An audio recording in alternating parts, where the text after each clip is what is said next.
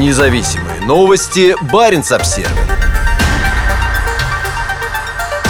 Мурманск получит два спасательных вертолета в арктическом исполнении. Российское министерство по чрезвычайным ситуациям направит в свой арктический спасательный центр на Кольском полуострове два новых вертолета Ми восемь. Новые вертолеты помогут повысить поисково-спасательную готовность на Северном морском пути и в арктических регионах. Всего будет поставлено четыре Ми восемь, предназначенных для работы в условиях сурового арктического климата. Два из них будут базироваться в Мурманске, где расположен региональный авиационно-спасательный центр. Ми восемь крупнее и имеет большую дальность полета, чем вертолеты Ка тридцать два, которые используются спасателями сейчас. О поставке новых спасательных вертолетов рассказал в ходе визита в Мурманск на прошлой неделе министр Александр Куренков. За последние десятилетия Россия расширила поисковую спасательные возможности ряда центров в арктических регионах, от Кольского полуострова на западе до Чукотки на Дальнем Востоке. В Мурманской области за последние пять лет спасатели привлекались к проведению более полутора тысяч аварийно-спасательных работ и спасли более четыреста пятьдесят человек.